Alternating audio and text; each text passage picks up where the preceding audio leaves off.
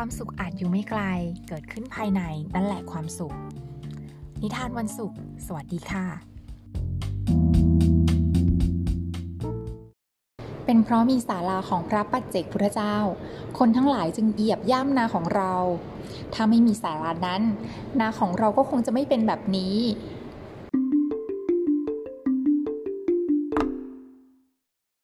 เล่าเป็นนิทาน สวัสดีค่ะ กลับมาพบกันอีกครั้งในซีรีส์นิทานวันศุกร์ในทุกๆวันศุกร์กับเรื่องราวที่เกิดขึ้นในสมัยพุทธกาลนำมาเล่าเป็นนิทานเข้าใจง่าย เด็กฟังได้ผู้ใหญ่ฟังดี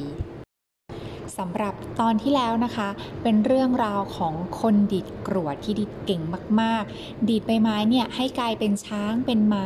ซึ่งตอนแรกคิดว่ามันไม่มีนะคะ แต่พอเห็นในอินเทอร์เน็ตมันมีจริง ๆ ค่ะ ดีดใบไม้ให้แบบเหมือนแกะสลักเลยค่ะ แล้วก็จะกลายเป็นช้างเป็นม้าอะไรอย่างเงี้ยค่ะ ซึ่งความรู้นี้นะเขาเก่งมากจนทำให้คนคนหนึ่งกลายเป็นเปรตค่ะเรื่องราวจะเป็นยังไงนะคะ ก็ถ้าใครยังไม่ได้ฟังนะคะ สามารถไปฟังได้ที่ episode ที่แล้วค่ะ คุณเคยถูกรังแกจนอยากจะตอบโต้ไหมคะ แต่เมื่อตอบโต้ไปแล้วค่ะ บาปก็ตกอยู่ที่คุณอยู่ดี ซึ่งคล้ายกับเรื่องราวนะคะที่เราจะนำมาเล่าให้ฟังในวันนี้ค่ะ เป็นเรื่องราวของชาวนาค่ะ ที่นาของเขาเนี่ยถูกเหยียบจนไม่มีชิ้นดีเลยค่ะ เขาเนี่ยโกรธมากๆ แล้วก็เลยตอบโต้อย่างดุเดือด เขาจะตอบโต้ยังไง ท้ายที่สุดแล้วผลจะเป็นยังไง วันนี้จะมาเล่าเป็นนิทานให้ฟังค่ะ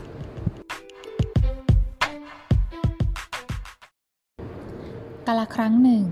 ขณะที่พระโมคคัลลานะได้ลงจากเขาคิชกูดท่านได้ยิ้มน้อยๆพระลักษณะผู้ติดตามจึงถามสาเหตุแห่งการยิ้มนั้น เพราะปกติแล้ว พระอรหันต์จะไม่ยิ้มพร่ำเพรื่อ พระโมคคัลลานะจึงพาพระลักษณะเนี่ยไปเฝ้าพระพุทธเจ้าก่อน แล้วจึงบอกถึงสาเหตุแห่งการยิ้มนั้น ข้าพเจ้าเห็นเปรตตนหนึ่ง ที่หัวเป็นคนตัวเป็นงู มีไฟลุกท่วมอยู่ทั่วตัว พระศาสดาก็ได้เห็นเปรตตนนั้น ช่วงนั้นท่านตรัสรู้ แต่ก็ไม่ได้บอกใคร เพราะว่าก็มันจะไม่ดีกับคนที่ไม่เชื่อ ภิกษุทั้งหลายได้ฟังเรื่องอหิเปรตก็เลยอยากรู้ว่าเขาเนี่ยไปทำกรรมอะไรมา พระศาสดาจึงเล่าว่า ในอดีต ชาวบ้านในเมืองพาราณสี ได้สร้างศาลาถวายพระปัจเจกพระพุทธเจ้า ในเวลาเช้าและเย็นก็ได้นำของไปถวายท่านเสมอ แต่ขณะที่เดินไป ก่อนถึงศาลาของพระปัจเจกพระพุทธเจ้า ชาวบ้านได้เหยียบย่ำนาของชายคนหนึ่ง เขาจึงคิดว่า เป็นเพราะมีศาลาของพระปัจเจกพุทธเจ้า คนทั้งหลายจึงเหยียบย่ำนาของเรา ถ้าไม่มีศาลานั้น นาของเราก็คงไม่เป็นแบบนี้เช้าวันหนึ่งขณะที่พระปัจเจกพุทธเจ้า บินทบาท ชาวนาคนนั้นนะคะ ก็ได้เผาศาลาของพระปัจเจกพุทธเจ้าจนมอดไหม้พระปัจเจกพุทธเจ้า เมื่อเห็นศาลาถูกเผาแล้วก็หลีกไปที่อื่น ชาวบ้านนำของมาถวายพระปัจเจกพุทธเจ้าเหมือนเคย แต่ก็พบว่าศาลาของท่านเนี่ยถูกเผาจนมอดไหม้ไปซะแล้ว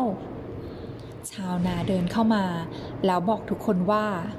เขาเนี่ย เป็นคนเผาศาลานั่นเอง ชาวบ้านเมื่อรู้ว่าชาวนานะคะทำเผาบรรณศาลาทั้งหมดเนี่ย ก็เลยพากันทุบตีชาวนาด้วยท่อนไม้ ก้อนดิน ตุบตับ ตุบตับ ในที่สุด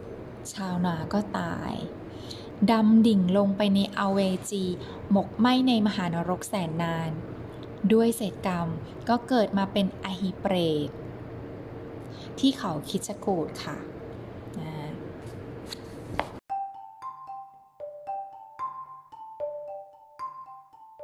จะเห็นได้ว่า ชาวนาผู้น่าสงสาร ตัดสินใจผิดแค่เพียงวูบเดียว พลังไปทำกรรมกับพระปัจเจกพุทธเจ้า ผู้มีคุณธรรมมีความบริสุทธิ์มาก แม้ทำกรรมเพียงไม่กี่นาที แต่ผลกรรมความทุกข์ทรมานยาวนาน ไม่คุ้มกันเลยใช่ไหมคะ ดังนั้นการตัดสินใจทำอะไร ก็ให้คิดดีๆ ก่อนทำเมื่อรู้ว่าเป็นทางแห่งบาปก็ห่างๆไว้ จะได้ไม่มีโอกาสไปทำกรรมนั้นค่ะ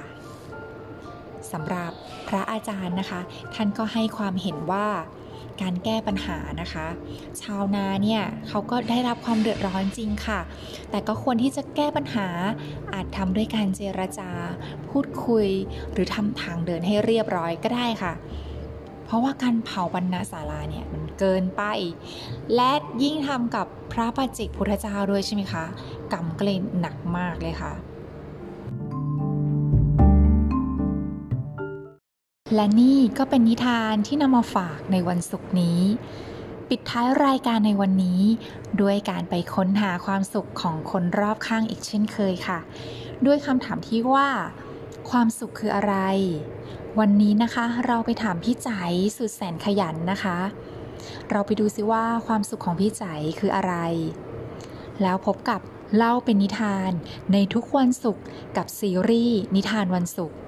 และขอให้ใช้ชีวิตอย่างปกติสุข สวัสดีค่ะ